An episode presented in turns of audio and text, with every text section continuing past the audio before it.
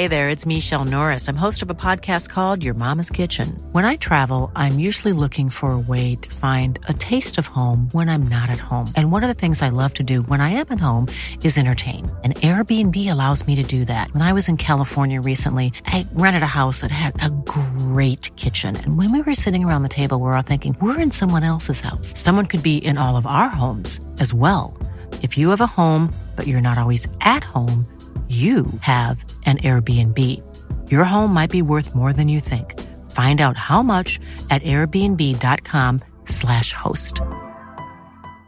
This is Paige, the co-host of Giggly Squad, and I want to tell you about a company that I've been loving, Olive and June. Olive and June gives you everything that you need for a salon-quality manicure in one box. And if you break it down, it really comes out to two dollars a manicure, which is absolutely insane. It's also so easy to get salon-worthy nails at home with Olive and June. The difference between how your nails used to look when you did them yourself and now with the Manny system is a complete game changer. The best thing about Olive and June, too, is it's a quick dry. It dries in about one minute, lasts for five days, and full coverage in up to one to two coats. Visit oliveandjune.com slash perfectmanny20 for twenty percent off your first system. That's oliveandjune.com slash perfectmanny20 for twenty percent off your first system.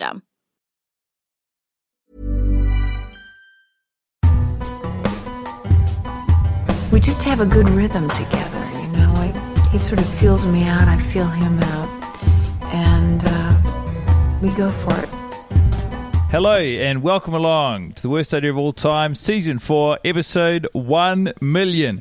We did it. I'm Guy Montgomery. I'm joined by Tim Batt, once again via the miracle of technology, but not in this physical realm. Tim, fellow, I miss you. F- I'm a frosty fella, and the frosty fellas miss each other all the time. Um, That's right. Hey, here's a fun fact to reveal for you at this stage. I haven't eaten anything today, and it's three p.m., so you're dealing with hungry Timbo. I, he is much feared. I, I would respectfully like to tell you, Tim, that this is not good.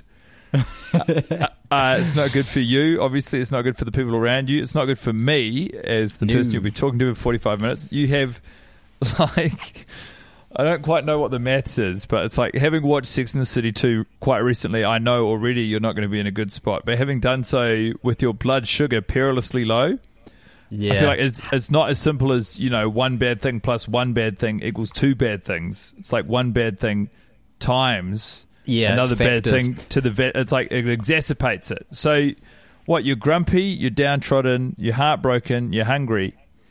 I do you know, here's what's happening. I am so um, over this whole thing. And let me let me say I thought this right at the end of the movie. I think it's finally time to say it. This podcast truly was the worst idea of all time. I finally got to the point where it's like, yup, yup. Um, oh.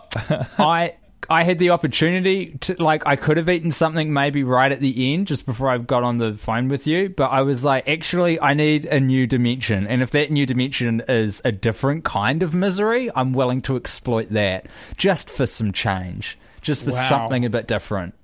So here we are. Scary stuff. Think of those Terrifying. around you is all I'd say. Um, There's no one around me. It's fine. Even my dog's gone away. I'm around you. Yeah, that's true. You, I don't mind chewing out a little bit, though.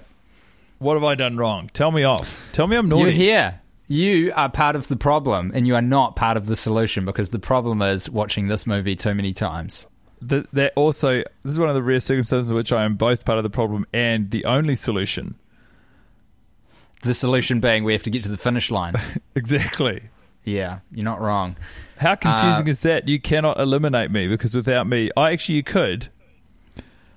How, what do you mean? Would, like murder? I, yeah, or I'd just love to stop and just li- like the only the only thing that would get me to listen to The Worst Idea of All Time is if I just stopped showing up and contributing, and I listened to a hungry Tim Batt rail against the man and the world and the ladies for the remaining however many episodes. Two million, I don't have I the gas. I can't. I can't. Don't leave me out here, man. I don't have what, the gas to self-generate for this episode. What would happen if I hung up on you right now?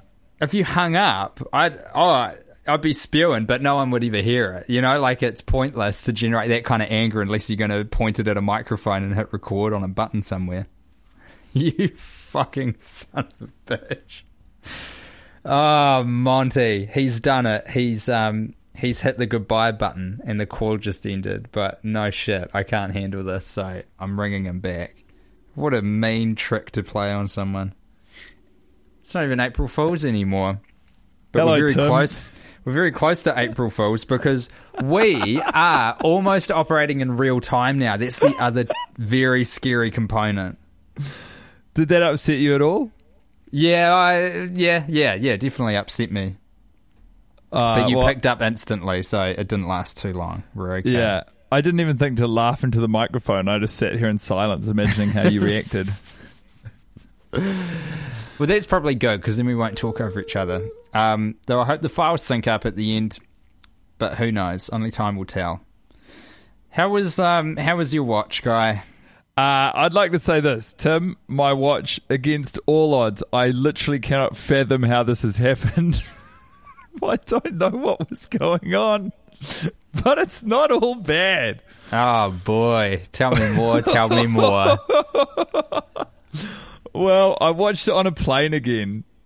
And uh, I was really dreading it, and I was really upset. And then the sort of the cosmic hilarity of it struck me. So I was, I sat down, I sort of dozed until takeoff, woke up. I saw the the person next to me on the flight. They chose to watch um, Mary Poppins Returns or whatever. I saw them scrolling through all the new features offered by the airline. The Emily Blunt um, one, the recent reboot. Yeah, yeah, the Lin-Manuel Miranda one.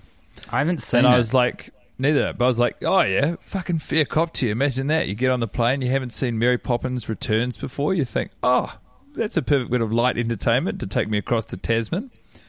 And uh, the woman next to her, who I believe to be the passenger's mother, yes, uh, she put on uh, Bohemian Rhapsody. Oh. And I thought, I-, I watched that. It wasn't good, but like... I didn't I love it, the- eh? I enjoyed Rami Malek's performance. I enjoyed certainly the, the Live Aid re- concert recreation at the end. Mm. And I was sort of watching all this unfold, like with the dead certain information in the back of my mind that I was about to uncork my laptop in the face of these brand new entertainment options, dust off a QuickTime media file and fucking watch Sex in the City for the thirty-first or whatever the fuck time. Oosh. And I just started laughing, like laughing to myself. It would have looked insane. But then that laughing. goodwill carried through the actual watch I'm as well. I'm laughing and I'm laughing and I'm laughing. And then I take out my laptop. They've got no context for this laughter. It's just one of those terrifying people who's not doing anything on the plane looking into the distance. That's fucked, mate. You can't put that on other people. To do that on uh, like a bus or something would be bad enough because you're in an enclosed space with someone. But on an airplane, there's nowhere to go. The risks yeah, and are so high. Then imagine this topper. After yeah. that, they take out their laptop, they take out their tray table, and they just put on Sex in the City. And I start watching it, and I'm like, I wonder what they think of me. Uh, you should have asked them. You should have done a survey in the plane. I know, but I didn't. I didn't want to talk. I didn't want to talk to you. I just wanted to watch the movie. And yeah. I started watching it, and I was like, oh, this is this is familiar. This isn't good. But then. The more I was watching it, I don't know if it was like what brand of tiredness had overcome me or what the exact feeling was, but I wasn't cross with anyone. I wasn't angry with anyone. I was just sitting there watching a movie almost as though I'd never watched it before, almost as though it was not for this conversation, almost as though I genuinely, of my own free will, just watched Sex in the City on the way back to Australia. Wow, do you think you've tripped over some, uh, like a Buddhist technique or something, and acceptance, and you, I, you've kind of gotten to some weird stage or state? I would be, I mean, look, I don't want to rule out that possibility. I don't want to say, no, that's not what's happening, because that would be sensational. But, I mean, I would be blown away if whatever happened recently is repeatable. Hmm. But... Like I remember the scene when Carrie and Big were arguing in the um, their in Big's apartment about the the their wedding, where Carrie's sort of saying, you know, it's up the ante, and Big's going, he's sort of like so zeroed in his computer. I was like, it's this is the dress. I was like, this is this is good. This oh. is, if not good, at least fine. Like this argument, I can see both sides. They're both acting well. I was like, this holds up. Okay. Well written. Good. Well acted. I'm in the story. I was thinking about, you know, points being made by either party. I was like, what is happening to me? Do you, I mean, I don't... Uh...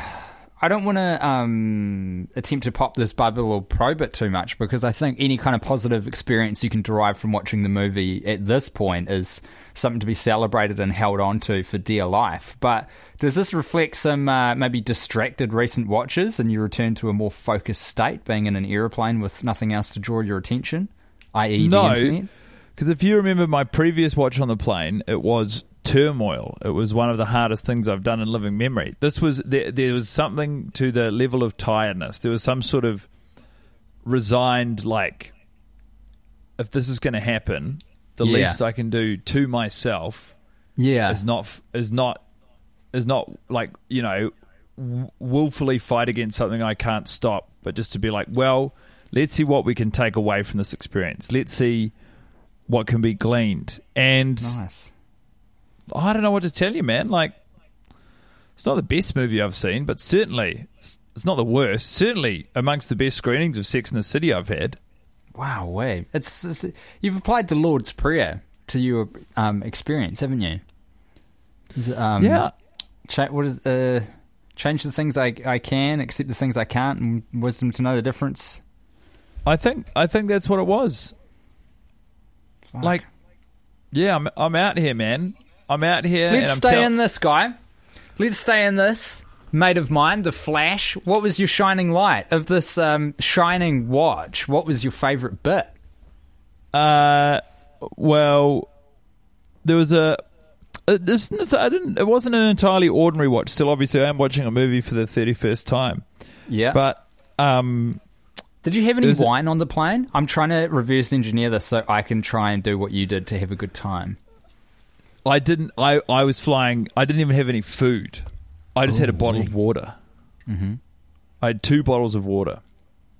Um, so that my shining light was a, it was just this very sort of tasty little morsel, this fascinating breadcrumb that has been left for two hungry adventurers. I think when Carrie's having the baby shower for Charlotte at her apartment. Uh, she goes out, which still is crazy to me because Charlotte's got this massive multi-room apartment, and Carrie, for yeah. how nice her place is, it is not facilitated to accommodate, say, forty people at once, but whatever. She, so uh, true. She has a, a, a door boy like a, who's taking care of a coat rack out the front of the apartment. Yeah.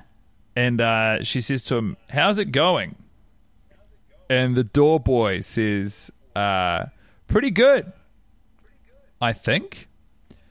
And yeah. Carrie, Carrie and then, sort of pi- pivots, like before he says, "I think." He, all she hears is pretty good. The "I think" is such a fascinating detail to add, because, like, what could be going wrong? He's just hanging coats on a coat rack, but there's something gnawing at him. I, I always took that to mean like she's almost asking how the party is going. She's just kind of like, hey, what do you what do you think? How's how's everyone feeling out there? That's how I read it. I, I don't think she's asking. She thinks the party's going fine. I think she's not worried about that. I don't know if she's asking about his general well-being or what particulars she's driving towards. I don't know if it's just a common courtesy she's extending this young man. Because in this movie, mm. I have also discovered that Carrie does discover the notion of empathy. And also she learns quite a lot about... Um, how babies are made, which we can get to Ke- at a later point. But yeah, just hit pause for one second, if if I may, Guy. Um, it's funny you bring up empathy, because that moment you've just described in the film with the coat boy, the coat check, that has always stood out to me, because the next line that comes out of Carrie's mouth when he says, pretty good, I think, is she says, good, good, good, good, good, good, good, good, good, and just fucking shuts down the exchange while she turns and walks away. Don't ask him how he is if you're not going to entertain an answer. It's yeah. so rude. I, it's yes, so rude every watch. Yes, yeah. I mean, yes and no. Yes, it is. But like, I, and I'm not here to make excuses for Carrie, but she's hosting an event. You know, she's got her friends are in town. There's a lot. There's a lot on if you're a party host. It can be quite a stressful experience. Um, but that, I mean, that I don't. I don't disagree that it's dismissive. But I just, uh. yeah, the, the the way he said it, the glint in his eye, I was like, this guy knows something. I don't know what. What do you think he knows, Monty? Did someone spike the punch? Or yeah. Which is actually a very dangerous thing to do at a baby shower. Absolutely. Pretty good, I think. Uh... I, I honestly, I, I, I'd sort of like to openly speculate with you because I, I couldn't put my finger on it. There was just this mischievous... Do you know what I hope it is? I hope Tell one me. of those classy broads who's there, someone we don't know, a friend of Charlotte's, has taken a shit secretly somewhere in the house, like not in the toilet. Taking a shit under a pillow, taking a shit in a cupboard, taking a shit in the top drawer of the dresser. Like, that's what I hope he knows has happened, and he thinks it's so funny that he wants to keep the information to himself. Why does he know? He's been out the front the whole time. How? Not the whole time. He saw it. He was he was going to the bathroom. He walked in the wrong room. She didn't see him, though, but he it's, saw her shitting an, in the top It's an open uh, plan drawer Tim. of the bureau. Hey? Not the bedroom. The bureau's in the bedroom, uh-huh. surely. Yeah, but the the bedroom is open to the... I mean, we we see we spend so much time in this apartment. The be- bedroom opens up into the living area. Does it? I mean, I if anything, that increases my respect for both uh, parties because of the brazen nature of the act. I love I love hearing a dresser called a bureau. Yeah, I I love it too. The word bureau is great. Uh, There's some very I mean, good skits from... Look, um, what's his name? Chris... Uh, British guy, Bradshaw. Uh, oh, Chris Morris. Yes. I mean, this is, this is meant to be a, I'm trying to run a high-class bureau de change, not some two-bit peep show in Rio de Janeiro. Yeah. Fuck. That I is love good that. shit. Um, but yes, that's what's happened, Guy. A classy well, socialite in New York City has taken a big old deuce in some drawers. I guess, is that like... a taunt? Does yeah. the fact it's that Charlotte is public it's information like, that Charlotte shat herself in Mexico and is probably like car- you know she carries herself with as a woman of high high esteem, that that memory probably haunts her. I mean that, that would almost in these in these you know higher echelons of Manhattan socialites qualify as a hate crime. Yeah, that that is pretty raw. Ah, yeah, that's definitely what what's up. I love that. Who is this vindictive friend who has managed to fly within the scope of these women for so long but is clearly a psychopath? We don't spend enough time with the surrounding characters to know. Who has the motive? Who wants to get, get at Charlotte via Carrie? Who specifically has been wronged by these two women? I think Charlotte inadvertently stole Trey off of one of these women, and everyone assumes that the hatchet has been buried by this point, except this woman is harbouring a powerful grudge, and it's expressing itself in very fecal terms. Ah, it's intriguing. I like it. It like, yeah, I mean, this is... this. I can't imagine that the smell wouldn't eventually make itself known at the... At the baby shower. Just for reference, I caught a cab uh, back from the airport after my flight had landed, and um, I think the driver sort of uh, what, what's the word? Uh, not underestimated mm. uh, the power of their own body, and um, there was a good five minute window where the entire car.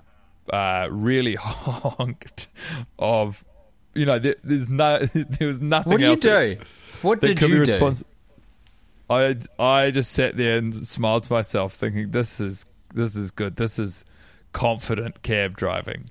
That I put is a win- wretched. I put a window down a little bit, but I was like, I didn't say anything. It's just like, fuck, yeah, whatever, Well, man. Thank God you did the window thing, though, because I think some people would be so paralysed by, you know, sort of social anxiety of doing the wrong gonna, thing. I'm not going to breathe in some guy's fart out of courtesy. Just but it was like, it. I just, in my mind, like, I mean, maybe he was disrespecting me, but in my mind, I felt bad for the guy, because I was like, he probably thought this was just a squeaker, no odour. But he's fucking really done something awful. But you know your diet. You know when something good and something bad's brewing. Yeah, but you got to oh, drive cabs either way, right? It doesn't matter if you got bad yeah, stuff brewing. Yeah. We're really down here in the weeds. mm. of uh, society as we talk about, you know, twos and poos. Um, what was your shining light, Tim? A really nice lamp that's in the desk store. It's um, oh, black fuck, and you red. You were up against it, weren't you? Big time. It was, I mean, I thought Carrie's hair after she gets her hair done looked very healthy. That I was almost gravitating towards that, but no, the lamp has taken it. I'm pretty sure it was that scene. I could be wrong on where it is, but it's a black and red lamp, and it is on screen for the briefest of moments in the background. Uh, and I, I liked it. I enjoyed it. Um, it's my old Canterbury colours, black and red. Um, yeah. And it's a lamp, so literally a shining light. Hey, that's pretty neat. Uh, that's, where, that's when Carrie's blowing her advance, her very significant advance at the furniture store with Charlotte, right? Yeah. Yeah, there's a not there's a lot to not like about that scene as well, that whole exchange. And that scene stuck out to me, um, or rather just that exchange. Out with the old, in with the oh, overpriced. It stuck out to me so much because I'm like, Carrie's a writer and this film was written by someone. Like, could you punch up that line a little or something? Do you know what is even more annoying about that line is that it's like, stop trying to introduce the notion that money has any impact or like that money has any significance in the lives of these characters. It's like, let's leave it out, eh? Leave out down, money. They downloaded the line. It's like, whatever the idea of overpriced is to you is not real. You don't live in reality. Yeah. So just don't fuck with it. That's fine. But we don't have to deal lo- with all of the issues every movie. You're clearly, they're incapable of dealing with money, so just leave it out. Don't even mention anything to do with monetary value. I'm I'm right there with you, brother. I would also uh, like to say that in that scene, you do see the seeds of potential discontent in the friendship between Charlotte and Carrie. That line specifically draws a um a sort of begrudging laugh out of Charlotte, whereas usually she's quite a loud sort of hooter and a hollerer. Yeah. And that one she goes, she's like, "Ha, huh, yeah, yeah, I understand. You followed the basic structure and rules of making a joke." Yeah, but the thing is, Monty, she has been carrying Carrie and the other gals for like so long at that point that it's all she can do to muster a little whimper out at the basic outline of a joke. You know, like she's she's out of puff. So no one's cracked a real joke in front of her for eons. She's produced the only comic moment the women see in the movie, which is her self-defecating. It's um, it's a hell of a cross to bear, isn't it? She just has to giggle at everyone's shit lines. Oh, it's brutal. You hate to see it. You do. I, uh, I would. So long as we're talking about Charlotte and Carrie's friendship, I did notice something this week, and tell me what you think of it. Um, I will. There's a. Li- I mean, there's a, there's there's some evidence pointing to the idea of this theory that I've developed. But when Charlotte confesses to Carrie that she she's pregnant, she says, "Carrie, I'm pregnant," mm-hmm. and Carrie says, "How?" That question is more literal than we've given it credit for in previous watches. Here we go. The only information Carrie's shared about her sex life is disgustingly vague, in which she says, yeah. when Big colours, he, he rarely stays inside the lines. I mean, I don't doubt that they're having some version of primal, idiotic sex, but I do not think it's sex as is understood by the masses.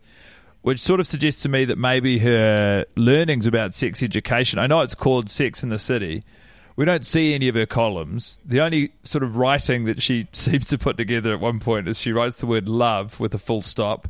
She then turns the full stop into an ellipsis and then reverts back to a full stop. When her friend calls and says, "What are you doing?" she says, "Writing."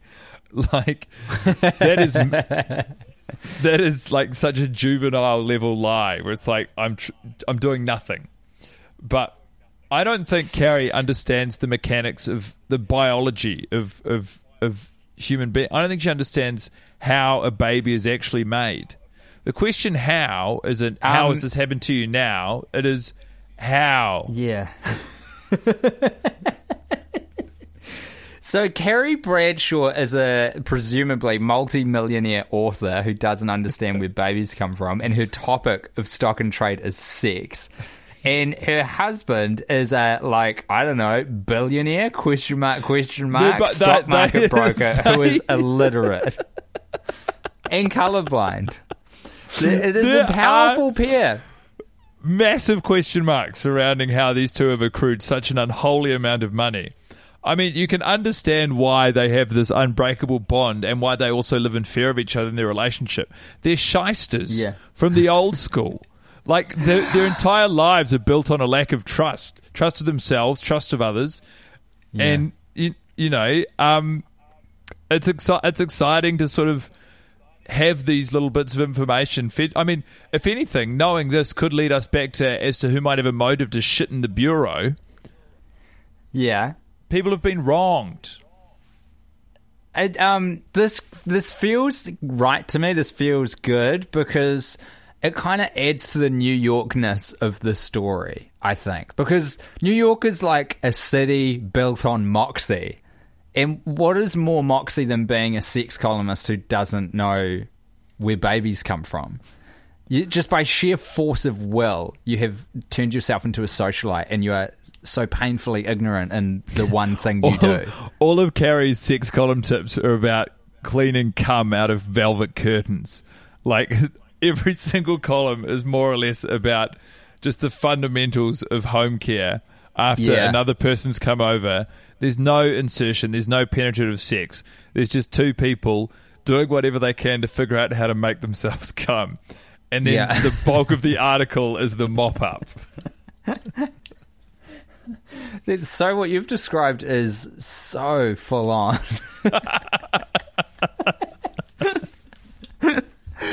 Far out, dude.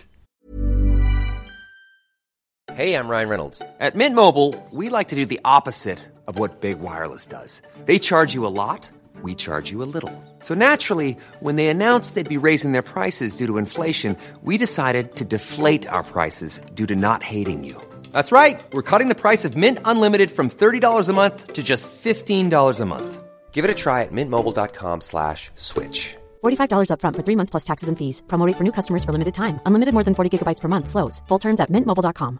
Hiring for your small business? If you're not looking for professionals on LinkedIn, you're looking in the wrong place. That's like looking for your car keys in a fish tank. LinkedIn helps you hire professionals you can't find anywhere else, even those who aren't actively searching for a new job but might be open to the perfect role. In a given month, over seventy percent of LinkedIn users don't even visit other leading job sites. So start looking in the right place. With LinkedIn, you can hire professionals like a professional. Post your free job on linkedin.com slash people today. Hey there, it's Michelle Norris. I'm host of a podcast called Your Mama's Kitchen. When I travel, I'm usually looking for a way to find a taste of home when I'm not at home. And one of the things I love to do when I am at home is entertain. And Airbnb allows me to do that. When I was in California recently, I rented a house that had a great kitchen. And when we were sitting around the table, we're all thinking, we're in someone else's house. Someone could be in all of our homes as well. If you have a home, but you're not always at home, you have an Airbnb. Your home might be worth more than you think. Find out how much at airbnb.com slash host. Why do you think Fire that? Out. Why do you think Carrie's the only character who we don't see in the explicit act of coitus in either movie or from the information I have, the show? It's well, a is, secret. Are you, are it's you a putting secret. Out, it's a secret. What she's doing is too dirty to depict. I'm not saying it's too dirty to depict. I'm saying this is this, these are more breadcrumbs. The boys are get the frosty fellas are getting fed this week. The show has created a character whose livelihood is built around writing sex columns, but we do not know the particulars of said columns. We do not the partic- know the particulars of the author's sex life. It takes a lot of hard work and dedication to figure this out, but Carrie's got no idea what's going on in there.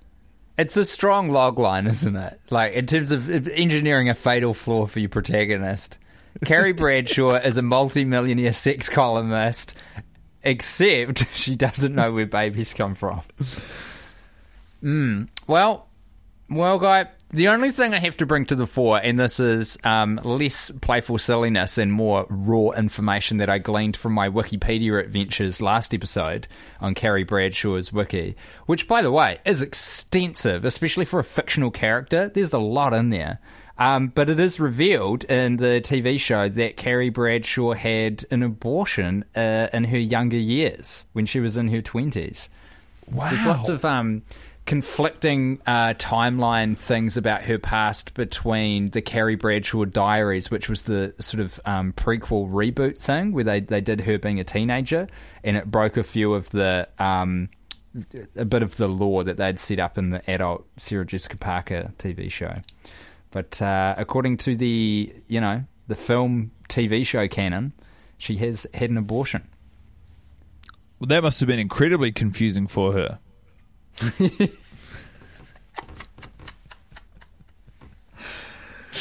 Fucking hell, Monty. I don't know about you, eh? I'm pretty confident about me. That's good stuff. Can I tell you, um, while I did enjoy the watch, can I tell you a minor quibble? Yeah, just keep talking, man. Just stay on it. You're in a good uh, spot. You're right in the pocket. Um. So, oh man, I got, I got. I've got a solve for us. I don't know if you're interested. I noticed something in this watch uh, when Carrie and Big are walking into the newly refurbished wardrobe. The bag that Carrie is carrying says Manolo Blahnik.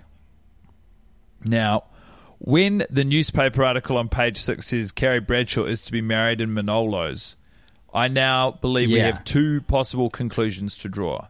One... the original okay. and airtight theory that they were going to get married at a down and dirty Hispanic restaurant. It wasn't down and dirty. It's a tapas restaurant. It's fine. It's all good. Uh, I, I'm speaking by their standards. The world I of see, the film. I see. The second is that Manolo, and if that theory is to hold true, that Carrie has brought over a bag of takeout from their favourite restaurant to celebrate the christening of their new wardrobe. Alternatively, Manolo Blahnik, when shortened to Manolo's, is an expensive shoemaker, a cobbler, if you will, perhaps portrayed by Adam Sandler in an adjacent cinematic universe, and mm. the Manolo's to which the article refers are, in fact, designer shoes. I mean, it's very easy for this to fall apart if we end up watching The Cobbler and, and find out what his shop's called, but let's never do that, and this is now Worst Idea canon. She was going to get married in Adam Sandler's shoe shop. Do you reckon Adam Sandler would have married them? Uh, and the husband... I can't do his voice. You may now kiss the bride. Uh, that was awful. All it would take you, for this to be full, complete, lovely little circle would be for Zac, Zac Efron to turn up with the fuck boys to just party at the aftermatch. He would, what what are you talking about party? He'd D J the after party. Yeah, true that, actually. Can you, I mean, can you imagine this rundown wedding whereby the food is provided by a, a low-key tapas restaurant. Adam Sandler officiates the ceremony and Zaccoli comes and plays the after-party. No more covers, exclusively Zaccoli originals. So just whatever the fuck he's recorded on his phone on the way to the gig. Yeah, he like recorded a bunch of pavement nonsense on his way to the airport, mixed it in his MacBook with the hour and a half left and battery he had on the flight over. Because he got too fucked up to actually construct a song at any point before then. Freaked out, banged it on Freddy loops. Now he's got to play that to a, a thirsty, rich wedding group. I oh, love man, it. it's gonna the shit is gonna hit the fan. That woman's gonna be there who creeps in the bureau. She'll be furious, and she knows how to lash out. Yeah, you're telling me, brother. But so, would you like to know my quibble or a loose observation I made? Uh, um, loose observation first. But I want to hear both. Everyone gets a bit puffed when they arrive at the wedding. When they're going up the stairs, this was a point at which I had left my seat to take a wee and I was experiencing exclusively audio. But as mm-hmm. they're all arriving at the base of the main, as at the base of like the last flight of stairs before they actually arrive at the at the ceremony, uh, all the gals are huffing and puffing. Yeah. Curious? Yeah, they yeah, they've gone upstairs. Good on you, Guy. That's good stuff. You shouldn't be puffing if you're going upstairs. Really? Well, I don't know. I've never taken stairs in heels. Different people puff at different things, but you know these. There's these a lot char- of stairs these, there. The, what do you mean? Are you saying you would never these puff going, going upstairs? I'm saying these characters are represented as being in phenomenal shape. Mm. It is oh. unlikely to me that something Mate. as simple as a flight of stairs would take it out of them in this way. I know that that was um, point one of two things you were going to say, but I, I I need to get this out because otherwise I'll forget it. Is that this reminds me, you know how they say, um, so picture this guy, close your eyes, we're at the shower and Samantha hasn't turned up yet and uh, I can't remember who says it to him, Carrie gets, fuck, Charlotte says to Carrie, I think, um, where's Samantha, she's two hours late. And then Carrie says, you know her, she's she probably went to the gym after she landed. But she clearly didn't, right? Because this movie wants us to believe that she's turned into a real intentional heffalump by adding mm, two hundred fifty grams to her total body mass. Uh, so yeah. she's probably avoiding the gym at the moment, which means we've now got two hours of Samantha time to play with, unaccounted for, between her landing and getting to the party. What the fuck do you think she's been up to? What party is it again, sorry? Uh, the baby shower. Ah... Uh... I'd never heard the line well, before, but they say, you know her, she will have gone to the gym. I'm, I'm paraphrasing uh, slightly, but... Do you know why they would write that line in? Because they don't have confidence in the storyline that they've added two hundred fifty grams of, you know, body weight to her frame. So yeah. they're like, well, if we bring up the fact that she usually is lean and fit, it will then make more sense that we observe that she is not. Two hours, Samantha Jones on the ground in New York City by herself, a dog in tow... I mean, to be completely honest, she probably found some guy to absolutely throw down with on the way over. That's, if we're to believe that's what I thought. That's what I thought Sex too. in the City law. Mm. Yeah, I mean, I don't know. Her emotional responses are so unique, but she has been within this relationship. We know that she loves sex. It's spelled out in the first frames of the movie, like as soon as we're introduced to the character in the movie. So I guess if you get out of a five-year relationship and you want to focus on yourself and the thing that she identifies as loving the most is having sex, why wouldn't she just go and pick up some young floozy at a bar, take take him back to his place and absolutely destroy the guy? Yeah, totally. I reckon that's what's happened, which uh, I guess means she doesn't have... I, maybe this is... Oh, no, she hasn't done it yet, but maybe that's why she's defending Steve a bit because she's kind of projecting her own guilt onto the situation. She's like, it's not so bad. What about...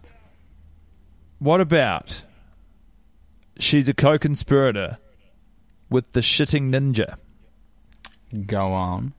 She can't show up at the same time because it's a towel. She has to wait for an okay from the door boy before she's allowed to arrive at the party to what say, do you mean? The eagle has landed. The eggs are in the nest.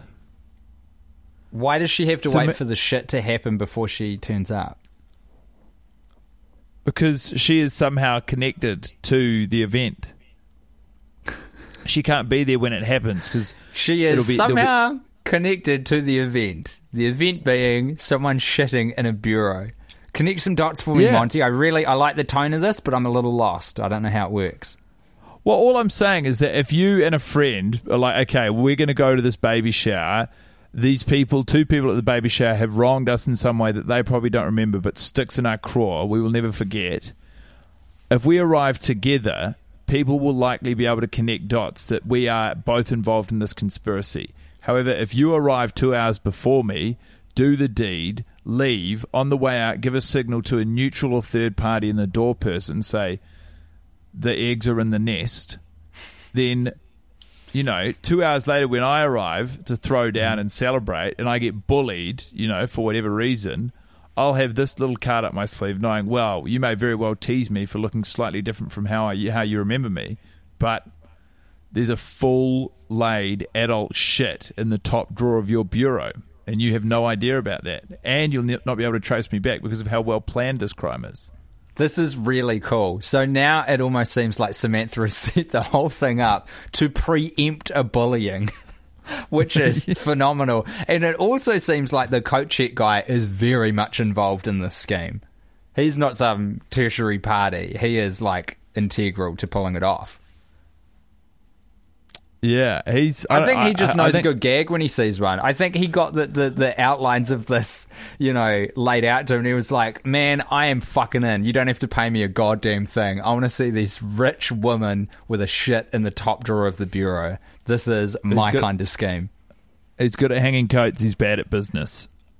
Yeah, but it's important to have job satisfaction as well. So sometimes... You know, if a if a turd in a bureau lands on your lap, you run with it. You don't ask questions. You just get in there for free. Uh, they say, guy, mind- they say, they say, if you do what you love, you never work a day in your life. And if you can engineer a circumstance where, as a prankster, you get to be part of someone shitting in a rich person's top drawer bureau, I mean, fucking, you'd be laughing. Yeah. You'd be laughing to the grave. And so, not publicly, of course. No. On the inside. Yeah. What was your quibble? Because if you, uh, it's just Stanford. It's not the character. It's just that... Uh, well, no. So previously, my I actually... Shit, maybe I do have a problem with Stanford. I remember I got annoyed recently that he lit a cigarette in the ten free seconds he had between being outside and helping Carrie into the car. Yes. Uh, this week, when Carrie discovers she's jilted and that they have to leave, uh, Samantha comes to the fore and says, I'll take charge here. You get her out of here. And she's Carrie's flanked by Charlotte and Miranda on the way down the flight of stairs. Stanford, we see in the background of that same frame, motions as though he's going to go and help out. He's along for the ride. He's on his merry way. Uh, but the next frame we see, he never he never catches up. They just yeah. wind up like going down, and the next thing we see is them all in the car together. Stanford Blatch, nowhere to be seen. I don't think he has the self-confidence to just return to the scene of the crime and be like, hey, I missed that car ride. I'll help out here. Right. I think what we have is curious Stanford in the big city. Two hours to himself. What's going on? But he's, um, he's, but he's at the venue when they arrive.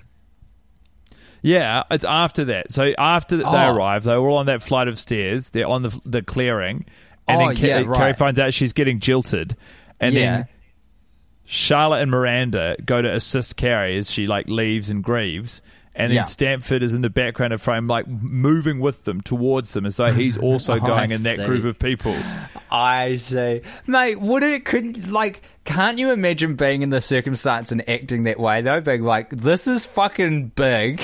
This is too big for me. You've got closer friends here. I'm going to make all the right gestures and then just quietly duck out and go to Time Zone, play some arcades and pinball for a bit. Yeah, this but is you stressing know, me out. You know, two months, six months, a year, two years from that memory, all the mm-hmm. same friends are going to be there reminiscing on how it unfolded. And yeah. they're going to be like, actually... Stanford, I don't remember. What did you wind up doing? Because you kind of walked down the stairs as though you were going with the others, but well, it doesn't sound I like you were in any of. Set a local record for Time Crisis two, and now if you look at the high scores on there, you will see spelled out the initials I always use for the high scores: S E X. That's me, Big Daddy Stanford. Hey, um. Real world Stanford news. This just in. I don't know if I ever told you about this guy, and in retrospect, I should have, because this was a business opportunity. But I'm pretty sure I, I, I need to go back through my emails. There was an online service that reached out to us um, when they were in kind of their startup phase, and it's called Cameo. And what it is is um, you buy a greeting card, a video greeting card from a celebrity for your friend. You can wish yeah. them, like, a happy birthday or whatever. Now, this company, yeah. um, they reached out to us through me. They emailed, and they were like, hey, hey, here's the service we're opening up. Would you like to, like, offer this as a thing for your fans? And I, did I tell you about it at the time? I might have. I can't remember. I don't, I don't remember it. But I was like, this is the grimmest shit I've ever heard of in my fucking life. Like, monetizing that kind of transaction just feels super gross to me, and I didn't think twice about it until a friend recently reminded me that it existed, And there are some surprisingly big names on there, but also the guy who plays Stanford from Sex in the City for, I think, the princely sum of either one hundred fifty or two hundred US dollars, he will record a video message that you can give to a friend to congratulate Mate. them on a baby, wish them a happy birthday, whatever. There are some uh, incredible stars on there. Like a, a lot of athletes still playing are actually on there, which seems crazy. But I, I guess it's an easy way to earn a bit of pocket money for these people. But yeah. One of the funniest applications of this website, and we'll finish the episode on this, is it's it comes it comes from a very not funny thing, but it's just a very funny application of the internet to like uh, pointless and hilarious means. So uh, recently in Australia, um. there was a, a powerful figure, Cardinal Pell, who's been convicted of uh, awful things, one of many high-up figures in the Catholic Church who has been um, who has been uh, I'm not, Were I'm you going to say caught with his pants down? No, I was not. I was laughing oh. at at the, at the reveal as opposed to the, the notion of his misbehaviour, but uh, nice. of of sort of, you know, being sexually advantageous in a disgusting and predatory way. But... Uh, Someone uh, has gone onto the website Cameo and uh, hired uh, Flavor Flav, who has in turn recorded a shout out for uh, no Cardinal way. George Pell. It, fuck me, man. The service is just sitting there for trolling. And it's just sitting it, there. He says, this message goes out to George Pell. I just got to say, happy retirement, my man. You know what I'm saying. For real. Not only that, hell. You know what? I know you ran the boys' choir, man. You know what I'm saying? All the boys on the choir respected you. You know what I'm saying? They collected you, my man. And... this guy who's like uh, adjacent to the comedy world, who goes only by the name of Tristan, paid one hundred fifty dollars for the shout out. Flavor Flav's people start going ballistic at Flavor Flav, being like, what the fuck are you doing, man? You've, you've shouted out a pedophile. And Flavor Flav has to release a statement being like, Tristan, you a fucking rat. Holy shit. Gilbert Godfrey's on there, man. Oh, oh. So I'll tell funny. you the reason why I stumbled across it, because um, it would be great promo for a comedy show. And it's got so, so I looked through the terms and conditions, and it says so explicitly that you can't use it for any commercial, commercial or promotional purposes, which reads to me as you need to like figure out a way to trick these celebrities good enough so they don't know that they're promoting a comedy show. Oh, absolutely. It's uh, oh, it's it's honestly it's it's ripe, it's a, a ripe fruit there for the picking. To any clever really, listeners who want to have some, there. It can't last, can it, Guy? Cameo can't not. fucking last because there's too many people with. I mean, I want to do ill will with this service, and, and and I'm just some dude. I'm a normal guy. There are far more nefarious minds on my uh, uh, online than mine. Oh boy. Anyway. Um, that's Cameo. Thanks for sponsoring this episode. Um, Absolutely. Exploit the fuck out of it, everyone. I really want to see this thing blow up. Oh, there's there's big names. There's big names on there. Some huge names. Um, Guy, we're live I- now, so shout out your show. You're in Melbourne right now. I'm in Melbourne doing my show. I was part of the problem before we were talking about it. Uh, please Google... my name and Melbourne, uh, or if you're not in Melbourne and you are in Sydney, Auckland or Wellington, you can do the same thing. Google my name and the city, and uh, my tickets website should show up, and you can buy tickets to watch the show. It's funny. I'm good at comedy. I'd love for you to be there. Uh, we will be taking The Worst Idea of All Time to Melbourne live on the fourteenth of this month, which is April. Um, it's already sold out. I'll see if we can add any more capacity so we could do maybe some tickets on the door, but um there's other really good shows from Little Empire doing shows that same day. Boners of the Heart still got some tickets available, and um The Male Gaze as well. So if you go to little empire podcasts dot com slash live, if you're in Melbourne, get some tickies to that. There's a whole lot of shows on there as well through Australia and New Zealand from our wonderful hosts, so check it out, mother truckers. We will see you in the next episode of this nightmare project, The Worst Idea of All Time. This is the Frosty Fellas signing the fuck off. We just have a good rhythm together, you know. I, he sort of feels me out, I feel him out, and uh, we go for it. Imagine the softest sheets you've ever felt. Now imagine them getting even softer over time. That's what you'll feel with Bowl and Branch's organic cotton sheets. In a recent customer survey, ninety-six percent replied that Bowl and Branch sheets get softer with every wash. Start getting your best night's sleep in these sheets that get softer and softer for years to come. Try their sheets with a thirty night guarantee. Plus, get fifteen percent off your first order at bowl and branch dot com. Code BUTTERY. Exclusions apply. See site for details. Hey, it's Paige DeSorbo from Giggly Squad. High quality fashion without the price tag. Say hello to Quince. I'm snagging high-end essentials like cozy cashmere sweaters, sleek leather jackets, fine jewelry, and so much more. With Quince being fifty to eighty percent less than similar brands.